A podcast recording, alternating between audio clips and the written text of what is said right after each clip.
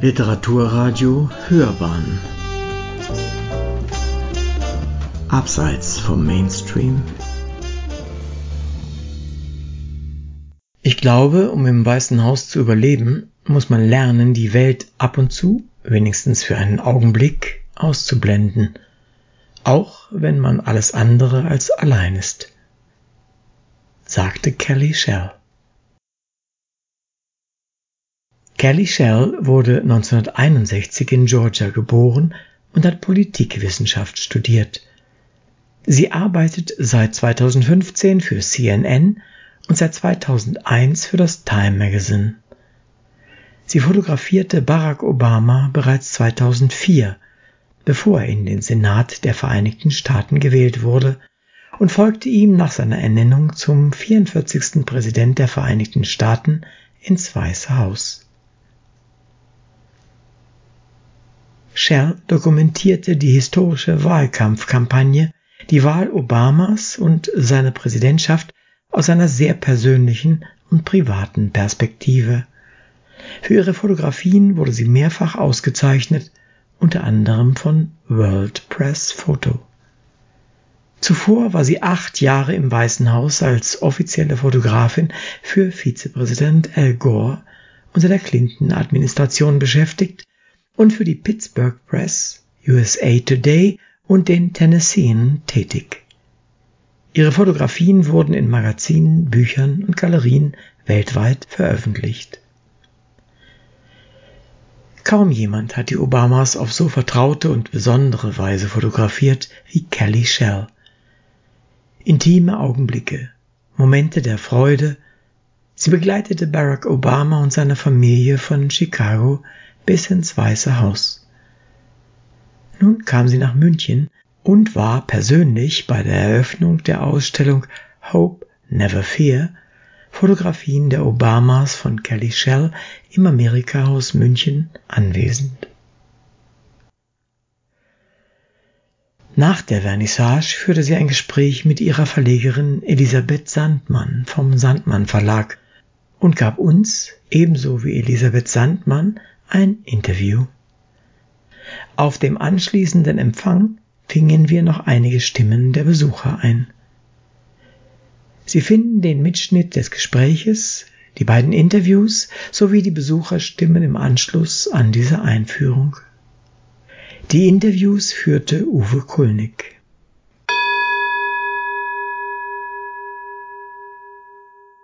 Good morning everybody. Welcome. We had a splendid book launch yesterday with about 400 people, and so it was a short night. But it's a more intimate audience this morning, and you will benefit from this because we thought we changed the format a bit.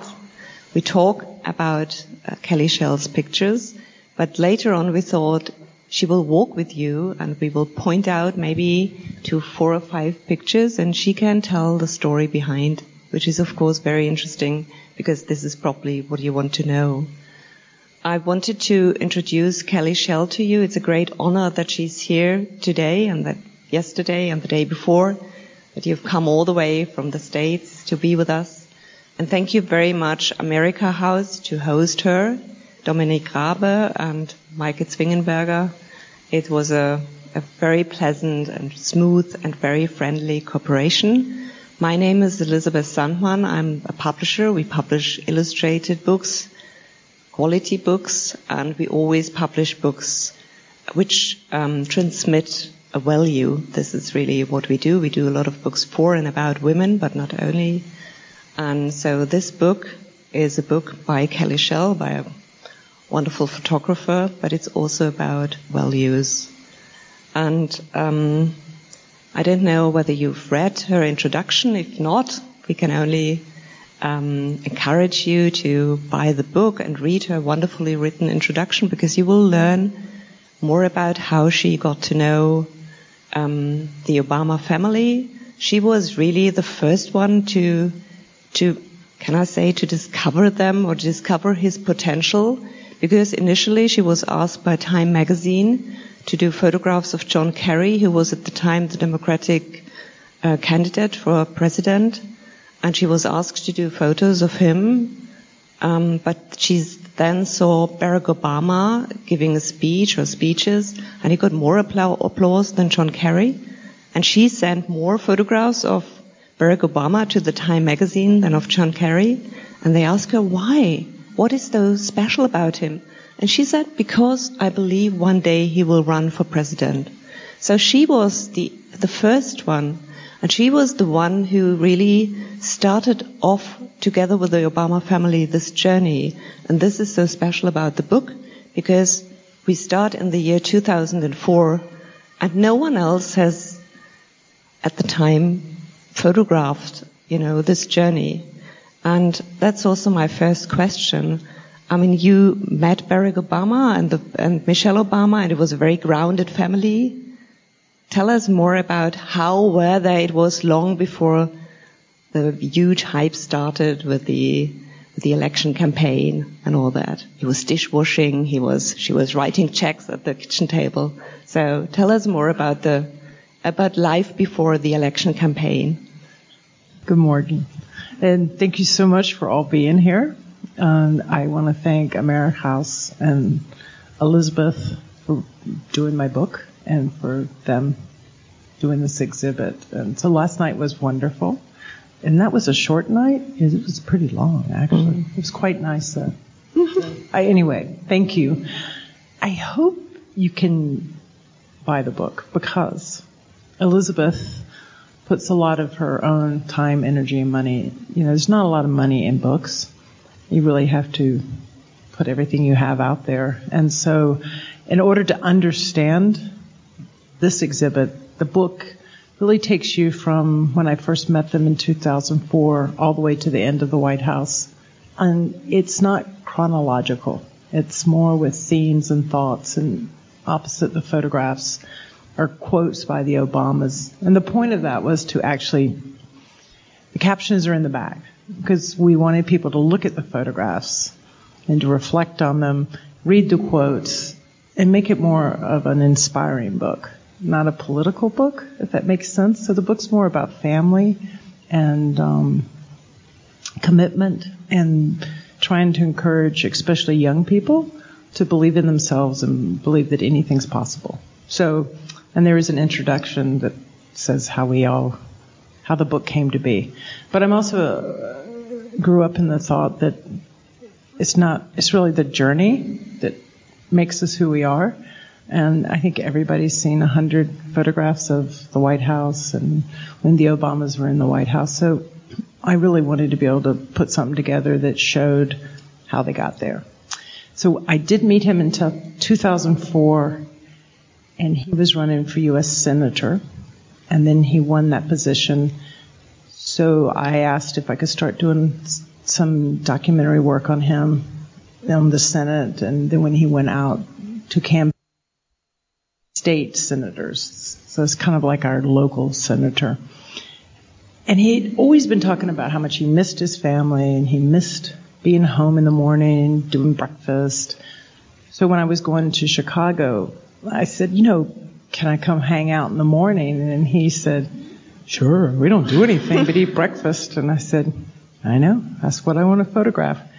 You know, so I got there, rang the doorbell, and Michelle Obama came to the front door. And she said, it's so great to meet you. So you're the woman that hangs out with my husband in Washington. I said, yes. But she was so gracious and so nice. And she said, I asked Barack what we're supposed to do, and he said, just do what we do. And I said, that's perfect, yes.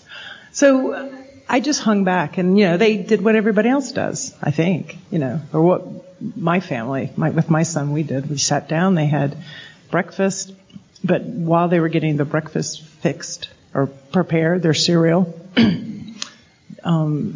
Michelle started to check her BlackBerry, because that was in the days of BlackBerry, before the iPhone was hip.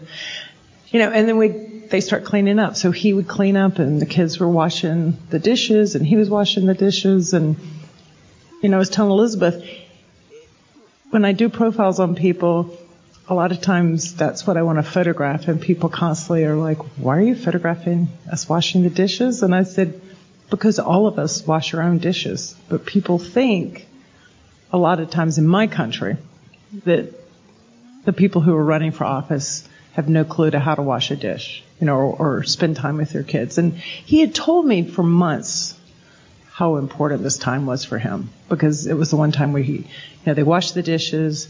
She is working on her BlackBerry. She's talking to people at her office, and she's writing checks, and she's telling the girls goodbye, and then he gets to take them to school. There was a series of photographs from that, and then I'm sitting out on the front porch because I had to have some group family picture instead of just sitting at a table. But then also there's a photograph in the exhibit where Obama is standing on the side of the road. It's a rest stop. I don't know what they're called here, but when you go to the restroom, and there's a couple pulled up, and they roll the window down, and they say, "You're that young man." I did like that. "You're that young man who's our senator." And he said, "Yeah, I'm Barack Obama." But I love the photograph, and I like the photographs in their house, because that life no longer exists. You will never see Barack Obama standing on the side of the road with no security, no motorcade, no press. And that might be alien here, but in the United States, the one thing every country always says is when the Americans arrive and the president arrives, it's 20-car motorcade. We've been here. And I photographed Helmut Kohl once, and I literally, and it was with the White House, we drove up to his house, and every person in the motorcade got out and took a picture of his mailbox because it said Kohl.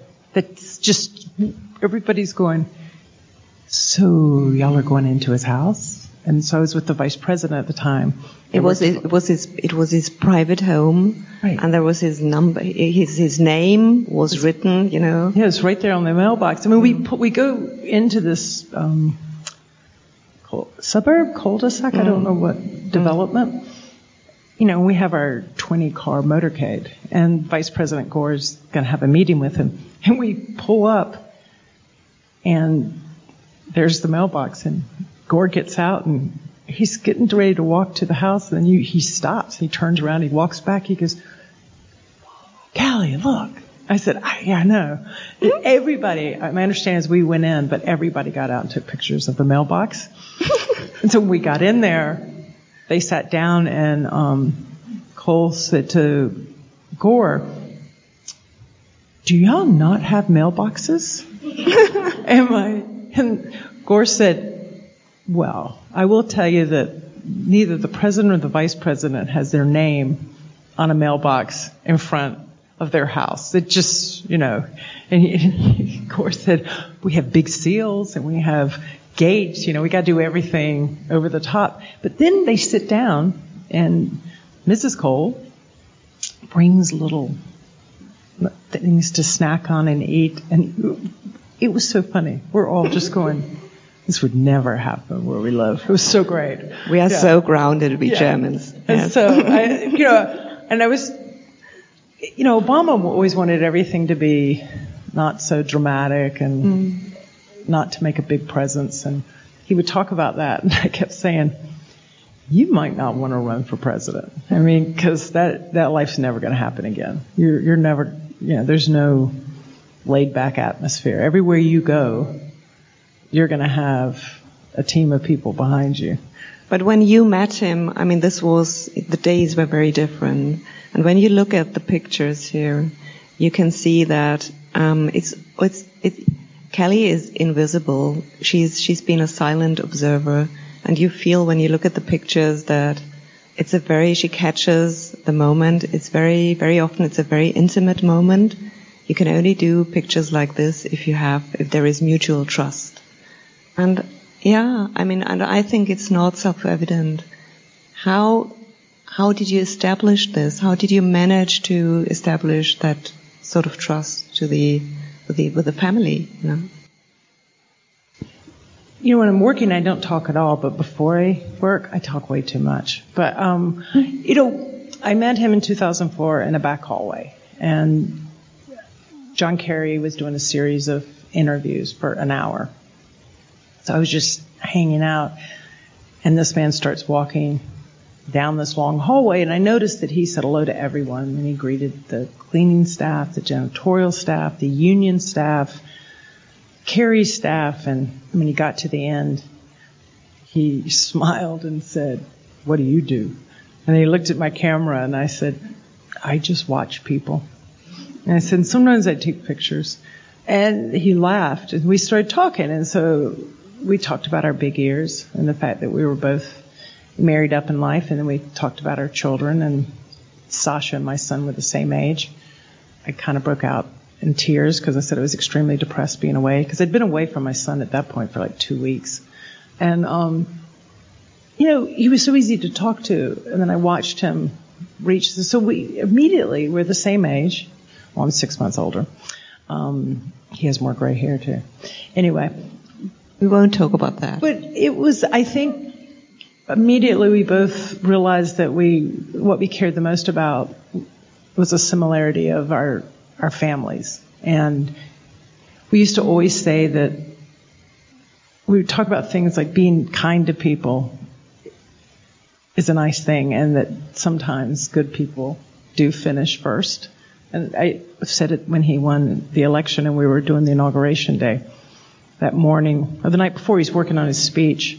And I said, "Hey, guess what?" And he said, "What?" And I said, "Sometimes good people do finish first." And he said, "Yeah." So I always say to people when I'm photographing them, because it is a lot of early work, I always try to, I've done 7 campaigns.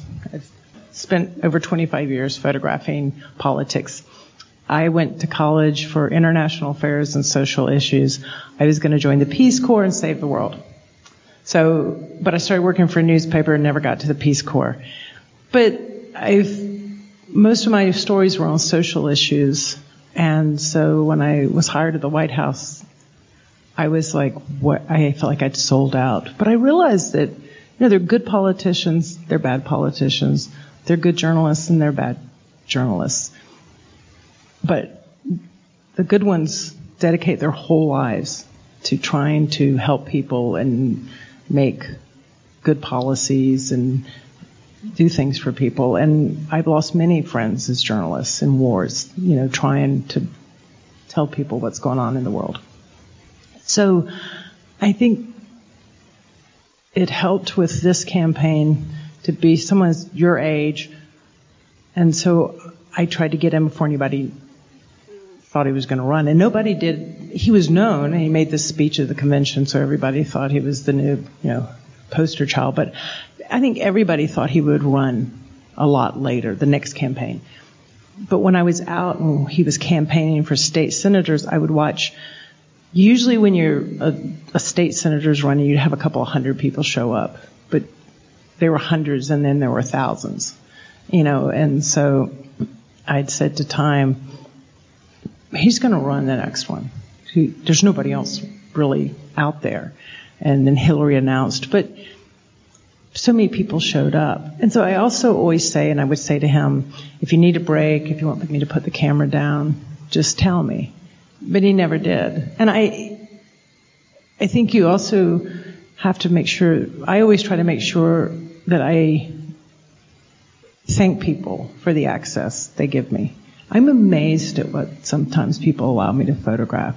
But I think if you're sincere in what you do, I think it rubs off. And I think for him, having somebody else that missed their kids and got depressed being on the road, and the great thing about him is he's like, I really don't need a bunch of y'all hanging out with me in a holding room while you set up. Go do what you need to do.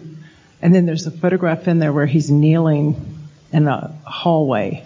There's no one around. And they're introducing him. And he said, these intros, they just get longer and longer and longer. He goes, I just realized by the time I come out, I bet you people are pissed off. And I said, they are kind of long. So he used to start telling people, let's just make it short. I mean, really. You don't have to go on for hours and hours and hours. So, But I don't. I I think a lot of people think you just show up. So I told the audience last night, once you get to the subject, like the president and the first lady or the senator, we call them the principals, they're easy. It's all the handlers around them that all want to make sure you understand who they are and how important they are. That brings me to the next question, because it's something that I realized, that you share the same sort of humor. And we talked, there was a very funny story that we want to share with you, because it was, I think it's so nice, and it tells a bigger story of how you walked into the White House because you had an appointment. The story that you walked with that woman, and you were supposed to walk in a certain way. And so I was doing the beginning of his second term. So he'd been in the White House for 4 years. So I went back to spend a couple of days with him. And there was this young woman who greeted me in the press room and then was going to take me. He was doing a portrait shoot for Time Magazine. And she was going to take me to where the shoot was going. Photographs were being taken. So we're walking down in the residence, down this long corridor. And I worked there for 8 years, so I actually know the building better than she does. But we're walking, and she goes, "Callie? That's not where I told you to walk. I told you to walk more to the right." I'm like, okay. When you were born, I was doing this job, but that's okay. So I move over, and she goes, "No." And she snapped again, and all of a sudden I hear this, "Callie? Hey, Callie." I turned around and I said, "Hi, Mr. President." And he said, "How you doing?" And he hugs me and he's like, "How's my boy?" Which is my son. I said, "He's good." I said, "But he's about my height now." And he's like, "Does he still have straight A's?" That was always his question. I go, "Yeah, still has straight A's." And so then he said, "Thank you. I think we've got this." And so she turned around, and he put his arm around me, and we're walking. And he said, "Do you think she got the message?" I said, "Yeah, I think she got the message." And I said, "Oh." And there was in the photograph where he's on the side of the road, that day he called back to Washington. And I'll tie these two together. And I heard him on the phone. And he said, "You know, so-and-so? Oh, that is one bright young person." I'm not going to say male, female. But anyway, I'm not quite sure they like interacting with people. So I think we need to let them do the desk job in D.C., and you all need to send someone else out that likes to be around people, because a lot of these people never meet me. They just meet my staff, and the staff is a reflection of who I am. And so I really need people out there that like meeting people. But so I did say, "You think there's a nice way you could handle this? Because I'm not quite sure the person knows that they're not into people." And he said, so I said to him, I said, "You know that whole thing about you always wanted all your staff to be super nice to people?" He said, "Yeah." I said, "I'm not quite sure you got that one figured out yet." I said, "There's some young people here." He goes, "I know, they just need to feel empowered." But he said, he goes, "But you know what's going to be in your email tomorrow morning." Because when she left us, she went ahead of us to the portrait session. So in the portrait session, she was constantly making sure she was near him. And he said, "You know she's going to ask for a photograph." And I get up the next morning, I check my emails, first thing up, "You think you got me in a photograph?" As I was talking, I was telling the story to my husband. He said, "You're not going to send her a photograph, are you?" I said, "Oh, I already sent it." He goes, "You did not." And I go, "You don't want to become the person that you don't enjoy." I said, "The only way to trump that is to be super nice. You kill them with kindness, I think." So let's talk a little bit about Michelle Obama, because you also met Michelle Obama. And, well, she obviously is a very strong-willed, powerful, passionate woman full of empathy. And if you read the book, you will also find a lot of quotes from her speeches, but also from Barack Obama's speeches. And I think it's worth reading those passages, because we took the words for granted. We thought that, when Barack Obama was elected. It would continue. It would be a new age. We will see, we saw a black president. We saw next time we would see a woman. Then we would see, I don't know. We thought it's a new time was beginning. And we now see that it was actually, we feel, when we look at the journey, we must feel sad. And we owe Michelle Obama the title of the book and the exhibition. It's Hope Never Fear. And I thought I'd read to you what she said in a speech. And you can also, later on, when you see the film, this is, I think, what she says in the film. But I thought it's interesting to hear what she said about Hope Never Fear. She said in an interview, in 2011, she said, "I want our young people to know that they matter, that they belong, so don't be afraid. You hear me, young people, don't be afraid. Be focused, be determined, be hopeful, be empowered. Empower yourself with a good education. Then get out there and use that education to build a country worthy of your boundless promise. Lead by example with hope, never fear." So that's the theme of this exhibition and of the book. What you might not know is that Callie Shell was, in a way, in the eye of the hurricane for 8 years in Washington under Al Gore, so she was really a very experienced person already when she met Barack Obama. How come you chose to work as a photojournalist in Washington and work with politicians, and how did that happen? Actually, I think it chose me. I was working at a newspaper in Pennsylvania, and we were on a union strike. So we were shooting pool and playing foosball most of the days. And I got a call from Al Gore's press secretary who said, "Is there any way you would come out and just document his last month? Someone recommended you to us." And I said, "Well, I normally do handshakes. I just kind of hang out." And they said, "Well, that's what they want." So I did that. I went and joined up at the campaign. I do have to say that in my very first moment, I came in. It was a huge rally. And they took me down this hall. And they said, "When the door opens, it's Clinton and Gore. Just go on in." And they dropped me off. And I look across. And there's this very attractive couple. And he says, "I think we just stand here. When it opens, they'll help us." And this beautiful black woman's like, "Yes, they just said stand here." And I went, "Can I just shake your hands?" And it was David Bowie and Iman. I was like, "Because I really think you guys are so awesome." But I'd never say that to people. But really, David Bowie? You're like, And they're both in like flat tennis shoes. You know, in their little jeans and, you know, so cute. They're both shorter than I thought. One thing I've noticed covering politics, and you meet all the famous people, they're all shorter than you thought. It's kind of strange. But anyway, so I did that. They won. It was cool. Went back home.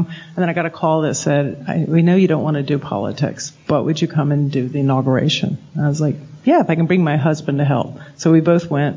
Then they were like, "We don't know what you do, but can you photograph the first 100 days till we figure this out?" And I was like, "I don't have a job, sure." And then it turned into 8 years. So, but you know, it was the greatest job for learning. When you think you know someone, you think you're really close. It really made me realize that it really wasn't until 4 to 5 to 6 years that I really was that close. That, you know, I'm 6 feet tall. You can't miss me. And, you know, when you're photographing politics, you have to gain the trust not just of the candidates and the president and the vice president, but you really do have to gain the trust of everybody in the room because they all come and go. And you really don't want them stopping to ask what you do. I will say it's the one role in the campaign and the White House that everybody loves because they're like, "Oh, I might be in a photograph," you know. But it's that's why when I do it, I just try to get a little bit closer and a little bit closer. And with like Obama, in the early days, I established things like, we're driving down this road, I can tell he's getting sleepy in this van, and I said, you know, if you fall asleep, can I take some photographs? Because I want people to understand that you're driving for hours down a road to campaign. And he said, yep, but okay, you gotta do me a favor. According to Michelle, when I fall asleep, my mouth drops open and I drool. So once that happens, you can't take any more pictures. I said, okay. So I got a couple. Mouth fell. It really, you know, I was like, whoa, you really did do that. Anyway, and we jumped to like 3 years later or 2 years later, and we're in the midst of crazy campaign, and there's a photograph in there where he's sleeping on the campaign bus. So they had done a briefing. We had been up since 5 a.m. It was about 11 p.m. We got one more rally to go. So the press secretary was like, do you want to take a break? And he goes, yeah, I'm going to take a nap. So, you know, lays down, and he falls asleep. And the press secretary says, he looked at me, and I go, I'll answer your question. I've got 3 seconds. You know, go. And I took about 3 frames, mouth dropped. And he started drooling. He didn't really drool. His just mouth drops open. But anyway, so I go back there, and Gibbs said, okay, have you ever asked him if it was okay to photograph that? I said, yep, 2 years ago. And he said, why do you want it? And I said, why do I want it? I said, because this is really what a campaign's like. You're sleeping in your suit. You're away from your family. You have to sleep as still as you can so you don't wrinkle the suit, because you still have another rally to do, and then you're going to get in at 1 a.m., and you're going to get in bed, and then you're going to do the morning shows at 4 a.m. And that's a typical, you know, rally in my country. Because, you know, the great thing about the U.S. is, I wouldn't say that the results are always great, but, you know, it's a chess game. You got to get out there. You got to meet everybody. You got to shake hands. You'll see there's a photograph of a baby being thrown. Yes, people throw their babies. They just kind of forget, I guess, where they are. I don't know. Maybe it speaks to me because I'm like, I just want to see my baby. How could you throw the baby? But they always brief the candidates and the president about this situation will happen, and you need to be ready, and the Secret Service is ready. You know, and the first time it happens, they freak out. You know, the first time it happened to Bill Clinton, he literally stopped and said, he's holding this baby. It's your baby. You know, the woman's like, oh, could you get a picture with the baby? You know, and the first time it happened to Obama, he just goes, okay, all right, everybody, don't throw the babies. You know, so it's, but people forget, but they do that, and Elizabeth actually shook the hand of the Queen, but I've only been briefed about what to do. And then when you meet Queen Elizabeth, you know, you can't shake her hand unless she extends her hand to you. In my country, you need to get out there and shake hands. And people put bumper stickers on their dogs and their kids, and they wear, you know, but it's fabulous. And you get in buses and you drive down the back road. And, you know, part of this book is the whole point of, you know, there are photographs in the book of him by himself in the Oval Office. And one of the points of that is for people in my country and maybe the world to see, yes, that person does stand in that office by themselves, and they've got control by themselves. Because I will say that a lot when I go to speak, and even in the 2016 campaign, I would, you know, stand with my colleagues or voters, and they go, but no, it's okay, because, Trump, if he wins, he'll have a good cabinet or good staff. And I kept saying, no, you vote for the person you trust to stand by themselves. You know, so this one thing I want people in my country to get. When you vote, and also I have no patience for anybody who doesn't vote. You know, I was honored enough to be able to know Nelson Mandela and to go to his inauguration to photograph it and to watch people stand in line. And when Obama ran, the first black president, I knew women that were 97 years old that stood in line for 6 hours. I know people whose parents not just risked their lives, they died in my country for people to vote. So I have no patience for someone who complains. And then they go, oh, no, I didn't vote, so it's not my fault. And I go, no, it is your fault. You didn't vote. And you have no right to complain. It's something that in any country we should never take, just think of it as second thought. But also what's kind of crazy in our country is it is like a chess game. And if you don't understand how the chess game goes, you're going to lose it. And that was quite obvious with Hillary Clinton's, I think when we do a third edition, we've already reprinted the book, we will put into our third edition what you just said about our responsibility to vote. Thank you very much. And if you want a copy, Callie will be signing, and I can tell you she does it beautifully. It takes a long time because she has a tiny handwriting. Go ahead and she really does it with a lot of love, and you will. Christmas is ahead, so think of that. It's your unique possibility. Thank you very much. Thank you.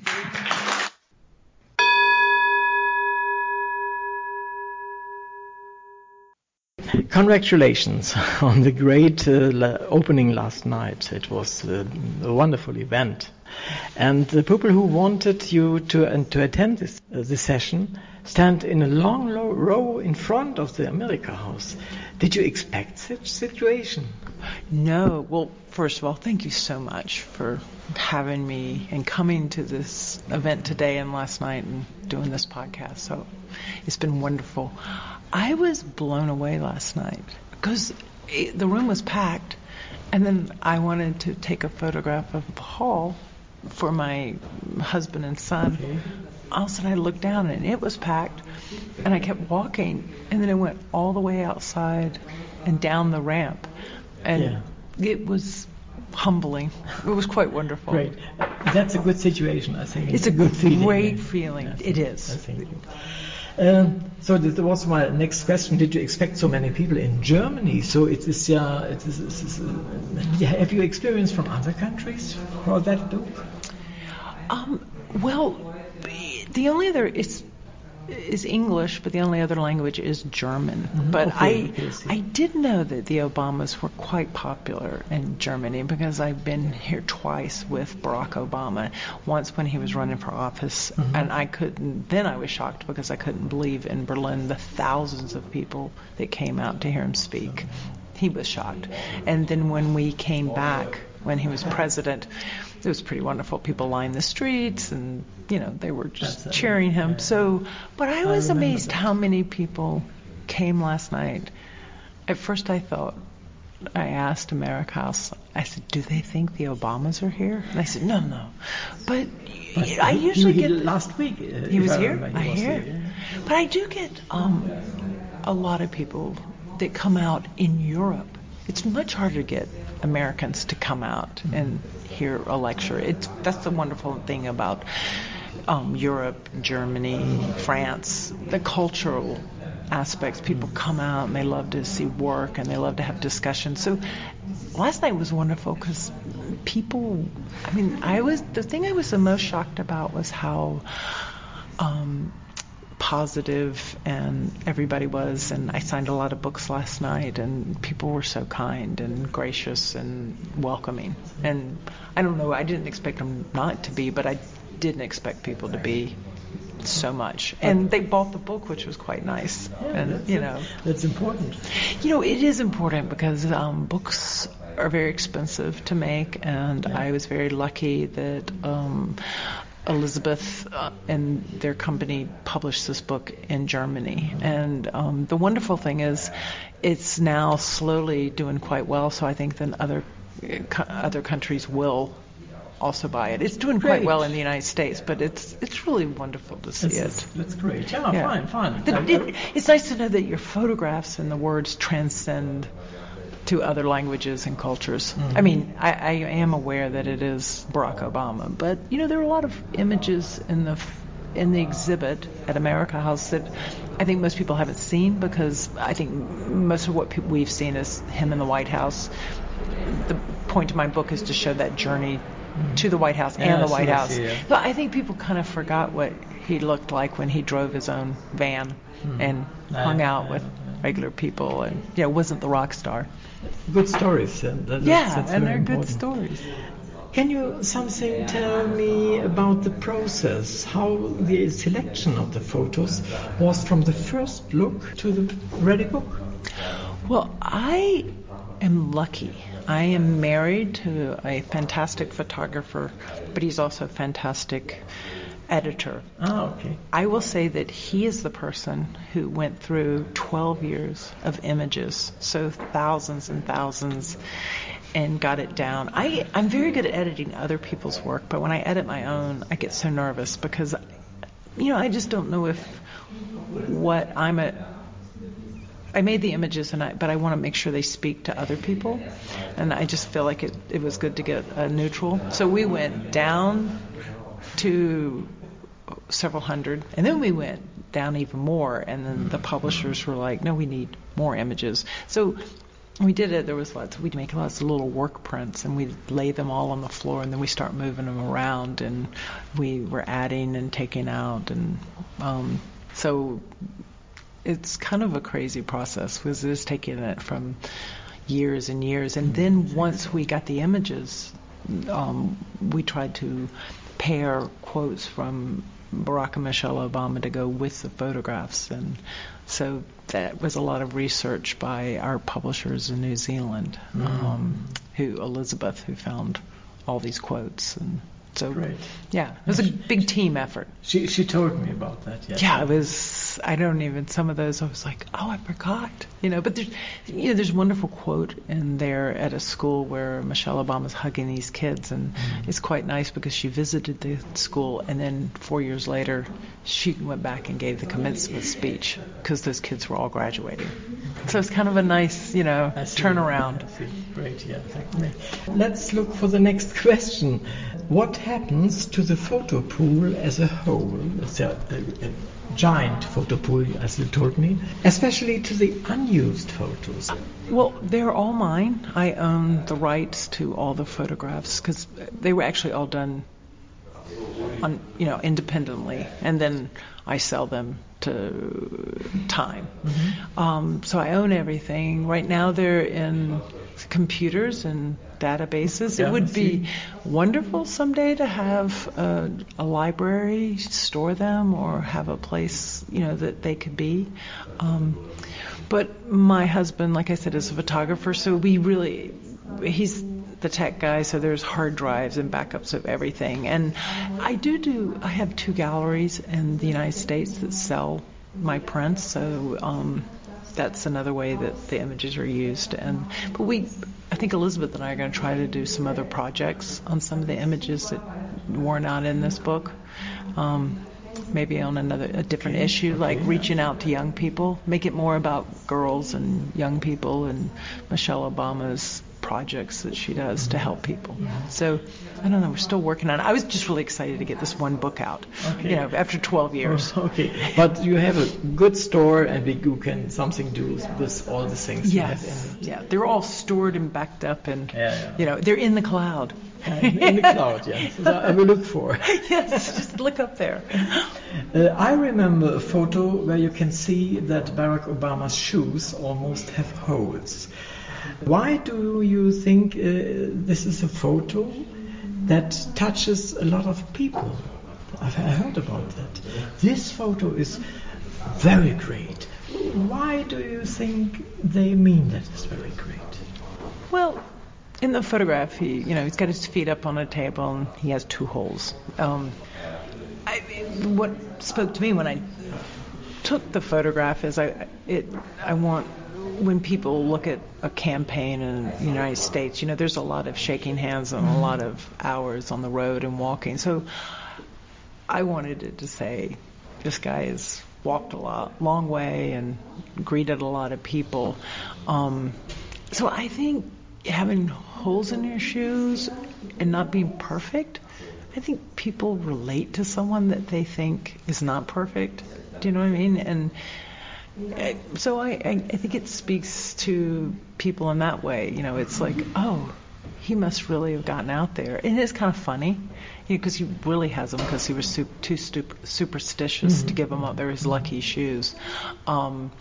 So, you know, we see things differently, but I think it makes him look like he's kind of real. you know, is I think most people like it because they're shocked. Mm-hmm. Yeah, they're like, oh, come on. A guy running for president of the United States has holes in his shoes. You've got to be kidding me.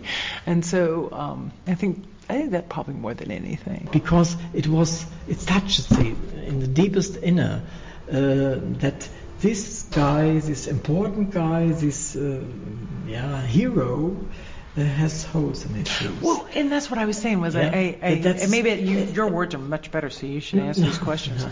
But I think that's it. I think it makes him seem, more, you can relate to him. It has to do with me personally. Right, I might, I might not have holes in my shoes, but my shoes are old and I love these shoes. And but I always think people think, a lot of people think the Obamas aren't human because they're so well known and popular, but they are. So I really try in my photographs to show people the human side, to show the relationship between Michelle and Barack Obama and with their kids and family. And, and I think when you see family and when you see holes in people's shoes, it people can relate to the person, That touches the people.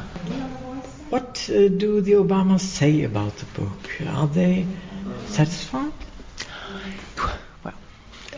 I don't really know, but I can tell you this. They both have the book, and if they weren't happy with the book, then I would hear from them. So I find in situations like this, if you don't hear, that means they're happy. But before this book came out years ago, my husband edited, and we gave them a book of the entire campaign just for them. It wasn't a public book. And I know in that book, because there were... got letters from both he and Michelle and big hugs. And I gave it to him, and then it got misplaced. And one day he was like, I wonder what happened to that book. And so the White House was writing me going, do you know where the book is? And I go, I saw it last time I was there. It's on this table. So, and both the kids thanked me because the book's dedicated to Sasha and Malia. So, there's so much coming out. There's so many books. And... so my understanding is that they like it, but I never asked, But I know if they didn't like it, I would know. Yeah, I'm sure that. No. So, and let's put it this way, they've been on the road but their staff people have written me and said how beautiful it was. So, yeah. And I know that the book is on his coffee table in his office. Okay, so everything is fine. Everything's fine. They seem to, It should be fine. It makes them look really wonderful. Okay. Yeah. Let's hope the best. Yes, let's hope. Now to your own a little bit. What did your own family say? It's a long time ago, however. What did they say when you practically became a part of another family, of the family of Obamas? You came very close to them. Yeah. What said your husband and your children? Well, I have one son. He was a big Barack Obama fan, so that was the first time in my life photographing politicians that I became the hip mom. But I was asked to be their White House photographer, and I'd done that 8 years in the Clinton Gore. So I knew the hours and how you had no life, and I considered it. And it was a very difficult decision to turn it down. But I realized one day that as supportive as my husband and son were, that I couldn't handle not seeing them anymore. I think by the end of the campaign, I knew much more about Barack Obama and Sasha Malia than I did about my own, see my own son. In fact, I went to school one day when I was off the road to pick him up, and the kindergarten teacher told me how wonderful he was, first grade teacher, and I burst into tears because I said I had nothing to do with that. I've been gone. And when I did tell my son that I would turn the job down, he hugged me and said, oh, thank you, Mommy. And I said, well, why didn't you tell me you didn't want me to go? Oh, no, Mommy. If Barack Obama wanted you to go, you should go, but I'm really glad that you're going to stay home with me. So I said, me too. It's great. Yeah. So it's Mama is a hero now. Yeah, Mom's a hero now, yeah. And I read that you worked for Time Magazine. among others, of course, I think so. And do you stick to portraits? I've always been promised by Time Magazine, and I do a lot for CNN, that I would get to do something besides politics, and every time there's an election, I get put back out into politics. So this last year, my husband and I, he works for Geographic, decided to do a project together. And so we've been photographing dogs for a year. Dogs? And dogs of every size, every kind. And my husband just had a book come out called The Year of the Dogs. Mm-hmm. And actually his Instagram site is quite popular in Germany. His name is Vincent J. Musi. You should. It's a wonderful book. But and he writes about the dogs. And he writes about growing up in America and childhood and crazy things. And it's been a wonderful project because it's the first project where we got to work together. But at the same time, you get instant feedback. You know, he posts things and he writes about it, and people write about how much his writing means to them. So it's been fun, and his book just came out too. So we had both had a book come out within a week of each other. Oh, great. His is selling better in the United States. No, it's not. They're even. But I have one in German, and he doesn't have one in German. So anyway. But he does have one in English on Amazon. So it's been nice to be home because it's our son's last year of what we call high school. So he will start university next year. So we kind of wanted to see him, even if he didn't want to see us. So let's just let us be home. So it sounds like a lot of work also for the future and what happens. I thank you very much for the interview, for the 2 days I could spend with you. Well, I have to say that everybody in Munich, they're so wonderful and so gracious. I've had the best time. Okay. It's so wonderful. Thank you for the talk. Thank you so much for having me. Am Rande der Veranstaltung im Amerika Haus treffe ich jetzt Frau Dr. Elisabeth Sandmann vom Elisabeth Sandmann Verlag. Schön, dass Sie Zeit für mich haben. Vielen Dank, ich freue mich auch, dass Sie da sind. Als erstes möchte ich Ihnen gratulieren, nämlich zu dieser Veranstaltung. Es ist eine großartige Vernissage von gestern und auch heute. Und die Menschen draußen, das hätte ich ja nie erwartet tatsächlich, standen in langen Reihen, um überhaupt ins Amerika-Haus zu kommen. Haben Sie das erwartet, dass so ein Andrang kommt? Also wir haben das natürlich gehofft, aber erwarten kann man das heutzutage bei dem Überangebot eigentlich nicht. Aber wir waren sehr, sehr erfreut zu sehen, wie viele Menschen Callie Shell hören wollten und die Bilder sehen wollten. Ja, ich war wirklich ganz überrascht. So viele Menschen bei einer Veranstaltung habe ich selten erlebt. Bei Bücherveranstaltungen, das kennen Sie selbst, sind ja mitunter auch nicht unbedingt so gut besucht.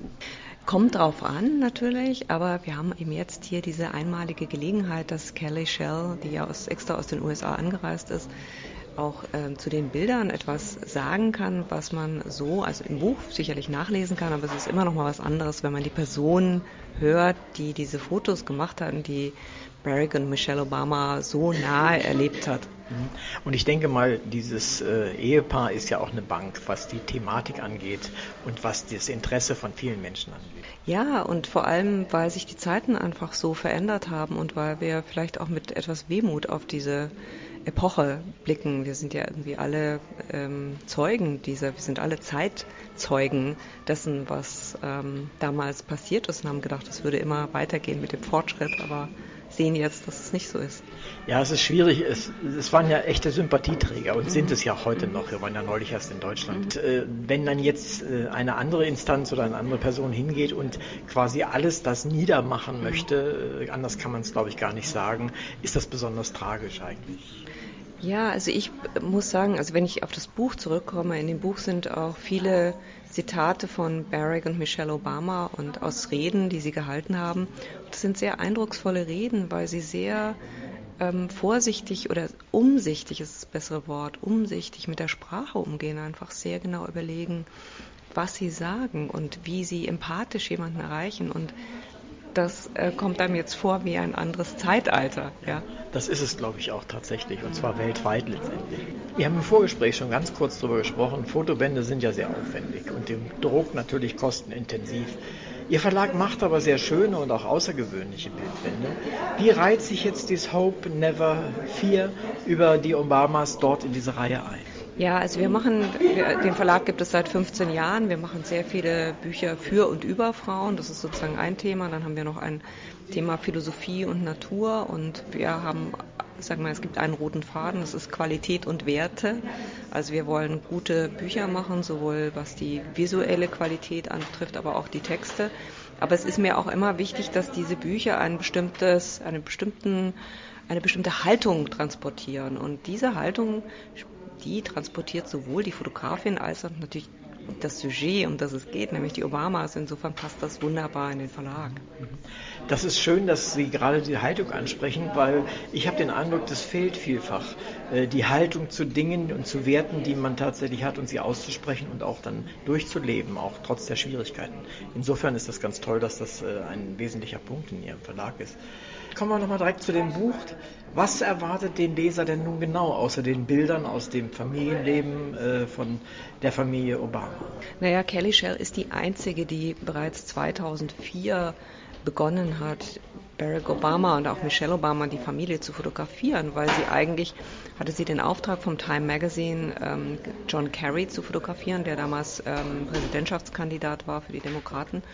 Und Obama ist mit aufgetreten und hat dann fast mehr Applaus bekommen als John Kerry. Und sie fand ihn so faszinierend und hat dann mehr Bilder von ihm an das Time Magazine geschickt als von John Kerry. Und die haben immer gefragt, was hast du denn mit dem? Und dann hat sie gesagt, ich glaube, dass der eines Tages Kandidat werden wird für die Präsidentschaft. Und so war es. Und sie hat sie eben kennengelernt zu einer Zeit, als die gar nicht bekannt waren. Und dieses Buch ist diese Reise, die 2004 beginnt und die dann im Grunde natürlich mit der Wahl und mit dem Einzug ins Weiße Haus nicht endet. Aber es ist ein Höhepunkt natürlich, ja. Aber dass sie dieses Vertrauen aufbauen konnte zu einer Zeit, als die unbekannt waren, das ist das Besondere. Es gibt keinen anderen Fotografen oder Fotografin, die so früh, so nahe mit den Obamas zusammengearbeitet hat wie sie. Das ist einzigartig. Das glaube ich wirklich. Das ist ein Riesenpluspunkt für das Buch. Sie kennen das Buch ja sicherlich in- und auswendig. Gibt es irgendetwas, was Sie besonders mögen?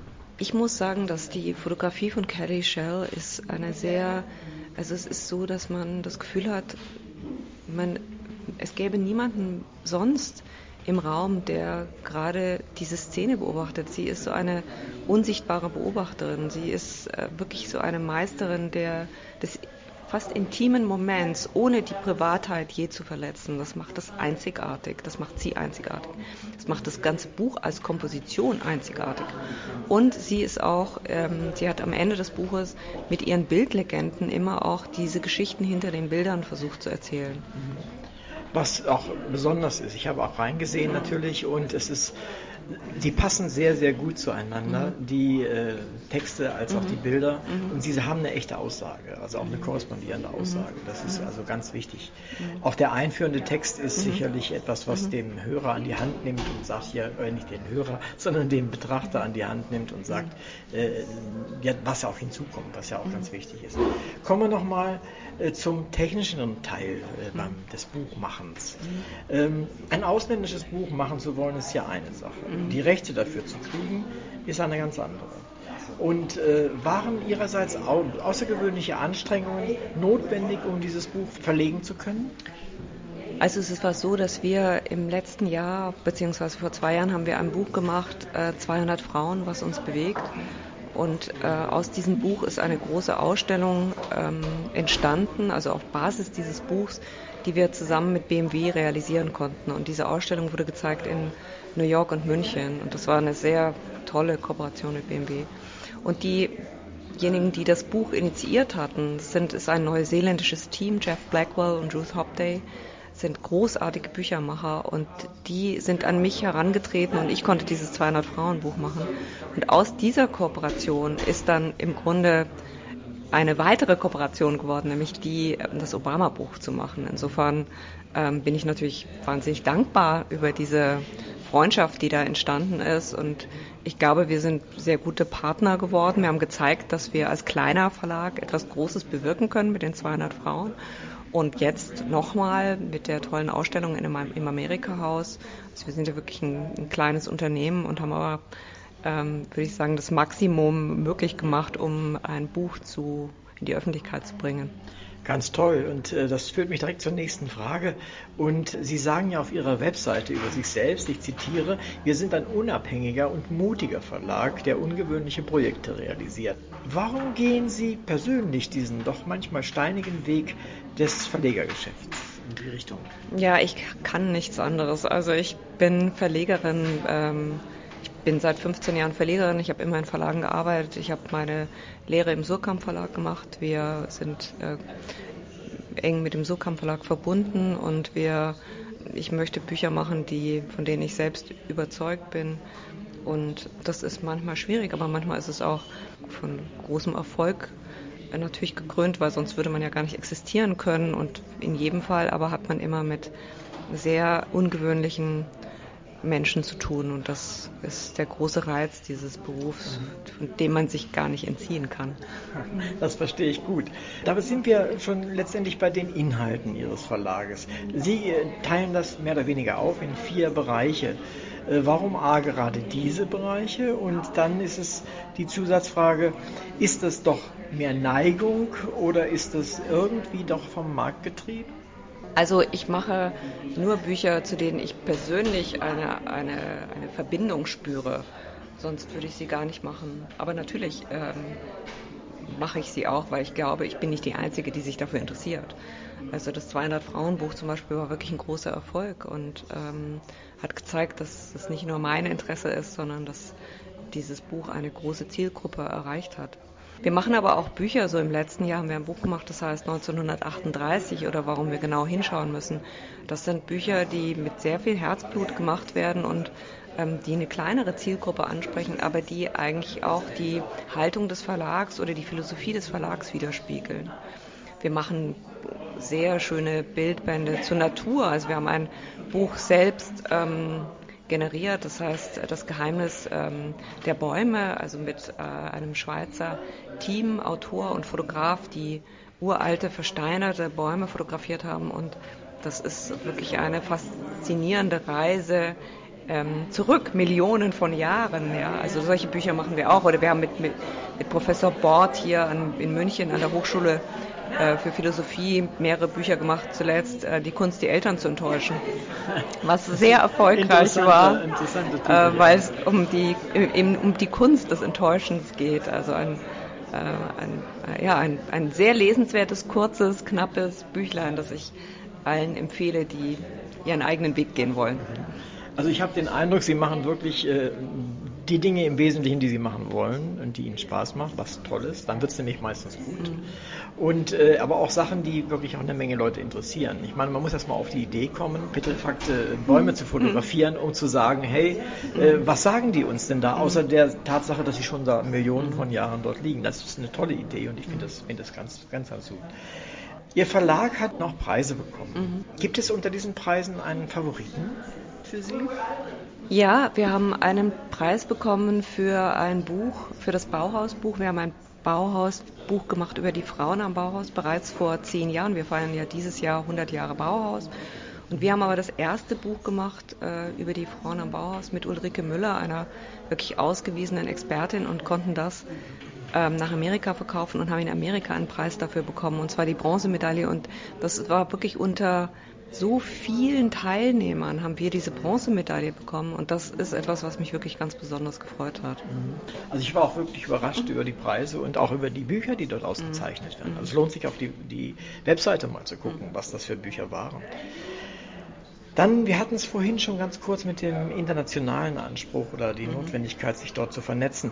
Sie arbeiten mit Verlagen in vielen verschiedenen Ländern zusammen und sind Mitglied der Motovun International Publishers Group, einer der größten Organisationen, allerdings vorwiegend illustrierter Buchverleger weltweit. Wie wichtig sehen Sie dieses International Networking? Ja, das ist eine ganz großartige Vereinigung. Ich war 9 Jahre Präsidentin dieser Gruppe und habe insofern auch sehen können, wie sich die Gruppe auch entwickeln konnte. Und wir sind ein sehr, sehr gutes Netzwerk. Wir treffen uns 3-mal im Jahr. Wir haben Summer-Meetings, und da gibt es eben die Gelegenheit, sich abseits der Buchmesse in kleinen Gruppen oder zu zweit zu treffen und auszutauschen. Und gerade im illustrierten Buchgeschäft ist es wichtig, dass man vielleicht zusammen druckt, dass man gemeinsame Ideen entwickelt, dass man im Grunde diese Kosten reduziert, indem man zusammen etwas realisiert. Und das ist mit dieser Gruppe immer wieder möglich gewesen. Außerdem versuchen wir natürlich auch Buchprojekte untereinander so früh wie möglich zu uns mitzuteilen, sodass wir einen gewissen Vorteil haben. Und ganz abgesehen davon, dass das wirklich großartige Menschen sind, ist eine tolle Gruppe. Und seit neuestem haben wir eine Kooperation mit PAN International in New York. Und auch das ist, also wir versuchen eben auch wir alle versuchen dort eine gewisse Haltung zu vertreten. Was ganz wichtig ist und was ich ganz toll finde. Vielleicht einen ganz kleinen Schlenker, der mir gerade eingefallen ist. Wir reden ja, wenn wir internationale Verschränkungen und Verbindungen darüber sprechen, sehr häufig meistens von dem, was man Westeuropa, den Westen der Welt nennt. Vielleicht auch noch Russland oder sowas. Aber wie sieht es denn mit China aus? Spielt das bei Ihnen irgendeine Rolle? Also wir haben in unserer Gruppe, würde ich sagen, eine sehr, sehr gute Mischung. Also wir haben viele Mitglieder auch aus osteuropäischen Ländern. Wir haben auch zwei tolle Frauen aus China.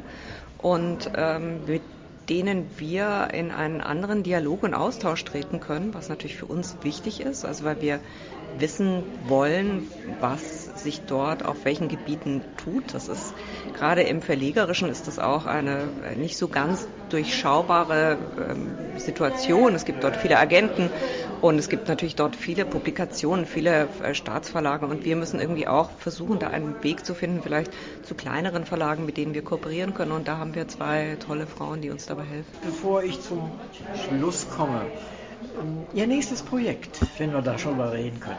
Ja, also mein nächstes Projekt ist bereits erschienen, aber darüber würde ich gerne kurz etwas sagen.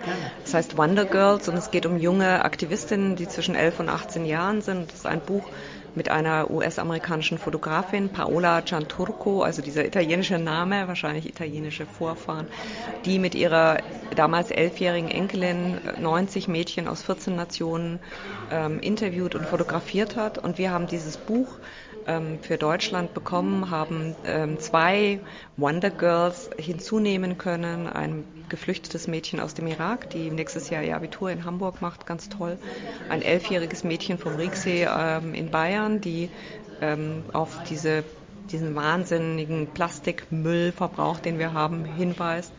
Und wir haben Senta Berger gewonnen, die zusammen mit dem irakischen Mädchen ein generationenübergreifendes Gespräch geführt hat, das wir auch im Buch abdrucken. Ja, und wir eröffnen am 23. Oktober an der Technischen Universität München eine Ausstellung, die dann dort 3 Wochen zu sehen sein wird. Aber die Idee ist, dass diese Ausstellung auch weiter wandert.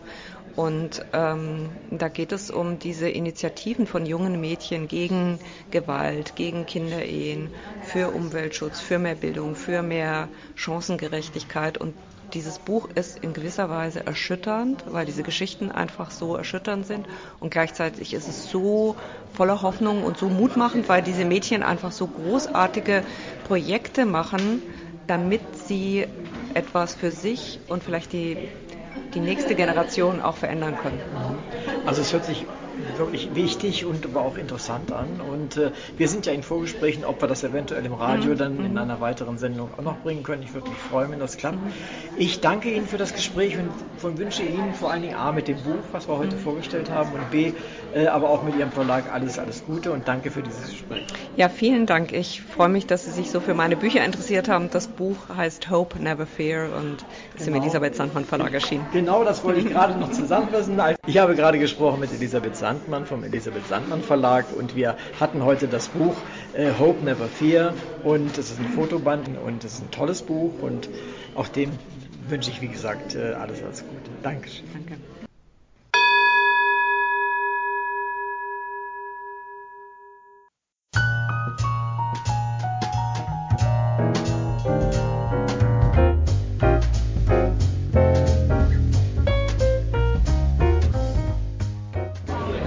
Ganz Einfaches, wie es Ihnen gefallen hat und warum Sie hier sind. Also ich bin hier, weil mich einfach die Obamas wahnsinnig interessieren und ein Blick von einer Fotografin, die intime Momente mit ihnen teilen konnte und allein schon das Aufhängerbild war schon so berührend, dass ich unbedingt mehr davon sehen wollte. Der Abend hat mir schon sehr gut gefallen, auch Callie Shell selber zu hören. War eine ganz große Freude, und ihre Eindrücke da mitzukriegen und die Anekdoten, die sie erzählt hat. Und er ist weiterhin noch eine Freude, weil wir schauen jetzt gerade erstmal die ganzen Fotos noch durch. Ja. Also es ist natürlich ungeheuer Andrang, das hätten wir, also ich hätte das nicht erwartet, muss ich sagen. Und Sie haben schon gesagt, die Fotografin ist beeindruckend für Sie. Wissen Sie ein bisschen mehr? Sie hat ja zwei Perioden im Weißen Haus schon als White House-Fotografin gemacht.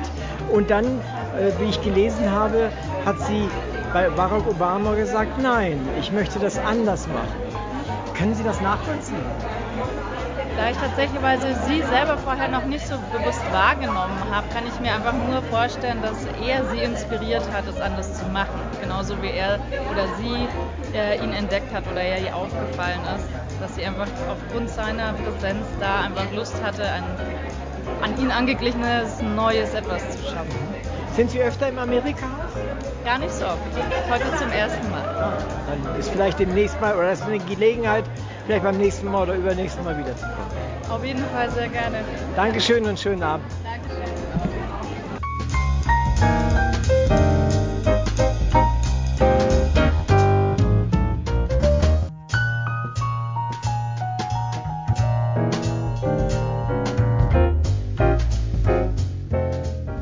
Wie sind Sie heute hierher gekommen? Also mit anderen Worten, hat Sie das Thema sehr interessiert? Sind Sie öfter im Amerika-Haus? Haben Sie etwas zu tun mit Barack Obama? Nein, ich habe was zu tun mit Frau Sandmann. Ich habe im gleichen Verlag ein Buch rausgebracht und deswegen bin ich heute hier. Also ein bisschen aus Anhänglichkeit sozusagen zum Verleger. Jein. Also dahingehend, dass ich weiß, dass Frau Sandmann hervorragende Bücher macht und dieses Buch mich natürlich besonders interessiert hat und ich momentan hier in München weile, weil ich eigentlich gar nicht in München wohne und das dann zum Anlass genommen habe, mir das unbedingt angucken zu wollen. Super. Und wie fanden Sie die Veranstaltung selbst? Ich fand es ganz spannend. Ich fand das, was Frau Sandmann gesagt hat, ganz hervorragend, weil sie die Brücke geschlagen hat von Barack und Michelle Obama auch zur heutigen Zeit und warum wir uns auch mit dem Thema beschäftigen. Es war ein bisschen heiß im Raum, aber ansonsten war es ganz großartig und es ist schön, hier dabei sein zu können. Die Worte, die die Fotografin gefunden hat, das sind ja Insider-Dinge. Ist da doch immer so ein bisschen was mit Home Story dabei? Ja, wobei Home Story klingt jetzt so negativ. Also deswegen schauen wir uns die Bilder ja auch gerne an, weil sie uns Bilder zeigt, die wir sonst nicht zu sehen bekommen. Und ich finde es spannend, tatsächlich den mächtigsten Mann der Welt, der er ja einmal war, mit seiner Frau zusammen in solchen privaten Momenten zu erleben, weil wir sonst die Chance so nicht haben und weil es ein anderes Bild von den Menschen gibt. Und ein Präsident und seine Frau sind eben ja auch Menschen und deswegen fand ich das sehr spannend. So meinte ich das auch mit Home Story. Das heißt, man kommt den Menschen näher, als man ihnen sonst jemals kommt. Und sie verlieren vielleicht auch die Distanz zu den vielen tausend Kameras, die immer auf sie gerichtet sind, weil nur eine auf sie gerichtet ist. Ja, er ist natürlich aber auch ein besonderer Präsident gewesen, denn wenn man so eine Fotografin auch so in sein Leben hineinlässt, dann zeugt das von sehr viel Vertrauen, das er hat und das zeigt auch wieder, was er für ein Mensch gewesen ist. Das ist richtig. Dankeschön für dieses Statement. Danke. Viel Spaß noch. Dankeschön.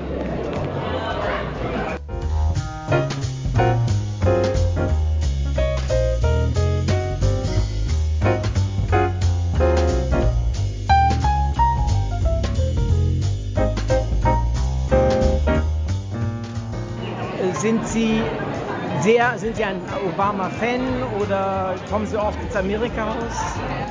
Also, meine Geschichte ist ganz einfach. Ich habe früher mal Amerikanistik an der LMU studiert und da war das Amerika-Haus eine der Bibliotheken, die ich regelmäßig besucht habe.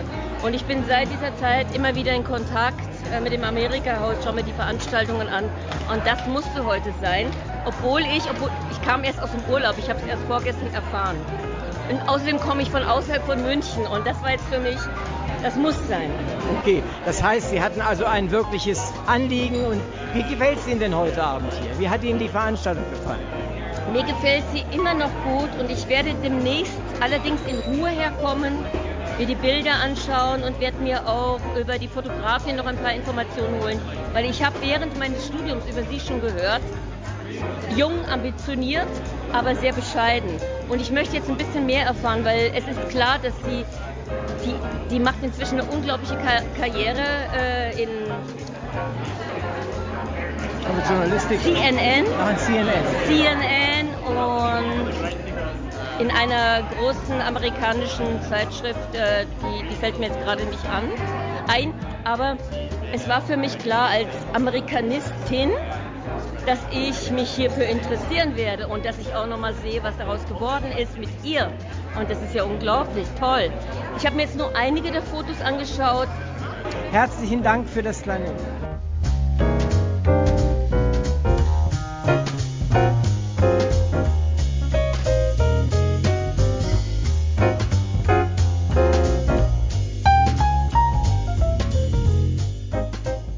Sind Sie besonders interessiert an Barack und Michelle Obama oder warum sind Sie hergekommen? Wir haben in der Schule damals 2008 seine Präsidentschaft angeschaut, in den Wahlkampf, die ganze Nacht durch bis zum nächsten Morgen. Deswegen ist es, glaube ich, so der erste US-Präsident, an den ich mich erinnern kann. Verstehe. Und das ist also auch, ich meine, er ist ja auch ein Sympathieträger, seine Frau ja genauso, im Gegensatz zu manchem anderen. Und es ist ja, gerade wenn Sie sagen, er war der erste Präsident, den Sie so bewusst wahrgenommen haben, dann haben Sie gerade einen guten erwischt, oder? Genau, also ich glaube auch, es war einfach jemand, der sehr viele Werte vertreten hat, die man glauben konnte, an die ich glauben kann. Und gerade auch seine Frau, die halt irgendwie sehr präsent gewesen ist, was irgendwie als Mädel damals, als man aufgewachsen ist, auch irgendwie ein gutes Vorbild gewesen ist. Wie finden Sie, dass so viele Menschen gekommen sind? Das ist ja eigentlich ungewöhnlich bei einer Buchvorstellung. Ja, total beeindruckend. Also wir haben das auch durch Zufall entdeckt online gestern Abend und haben uns spontan entschlossen. Und man ist total begeistert, aber ich glaube, es ist halt auch einfach in der heutigen Zeit so, dass viele Menschen halt auch sich gerne an die Zeit erinnern von den Obamas. Okay, danke schön. Ich frage jetzt mal Ihre Freundin, die neben Ihnen steht. Das ist ja alles in Englisch gelaufen. Ja. Ist für Sie eine Selbstverständlichkeit oder? Ja, also ich meine, in der Großstadt in München passiert natürlich vieles auf Englisch. Ich mache mein Studium auch auf Englisch und ich denke, das ist auch gut, dass es im Amerika Haus Veranstaltungen gibt, die auf Englisch stattfinden. Natürlich könnte man überlegen, das auch auf Deutsch zu übersetzen und vielleicht Menschen anzuziehen, die nicht unbedingt so fließend im Englischen sind. Aber ich fand, es kam natürlich schon sehr, sehr gut rüber, was die Fotografin auch selbst erzählt hat. Und ich glaube, wenn das jetzt übersetzt worden wäre, hätte es so ein bisschen den Charme genommen. Dann geht was verloren sicherlich. Ja. Und außerdem sind wir im Amerika Haus. Da weiß man im Prinzip, worauf man sich einlässt, obwohl vieles ja auch manchmal deutsch läuft. Und es gefällt Ihnen, ja? Das ist das erste Mal, dass ich hier bin. Nicht das erste Mal? Doch, das ist das erste Mal. Ich kannte das Amerika Haus vorher gar nicht. Ich bin immer nur vorbeigelaufen. Okay. Also dann wünsche ich Ihnen noch weiter einen schönen Abend. Dankeschön. Dankeschön.